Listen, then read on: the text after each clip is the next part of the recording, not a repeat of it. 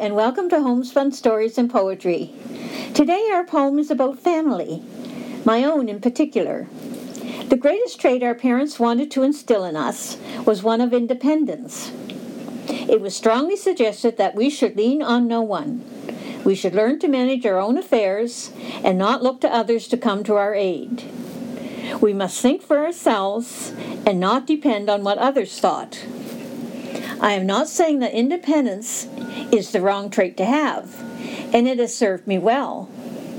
What this law of family did do, however, was to separate us from one another. As we became adults, we grew apart. Our focus was on ourselves and not on our parents or our siblings. One of the few times we would come together was when one of us was seriously ill or had already passed. Then, Suddenly, we all mattered. The poem today speaks to this with perhaps a touch of irony and underlying annoyance.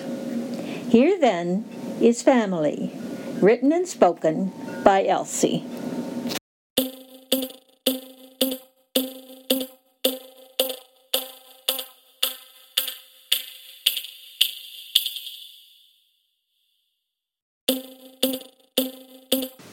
family, the familial, which we don't, as a rule, associate ourselves with.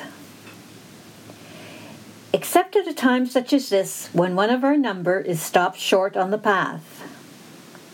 This pause that causes us all to reflect. On what? On our innate fragility? A connection about to be broken? possibly the hope for something not usually missed, but the absence of which is being tested in each conscience. Let free a mutant genetic virus, always ready to expand, and plant itself in the willing anatomy of one after the other.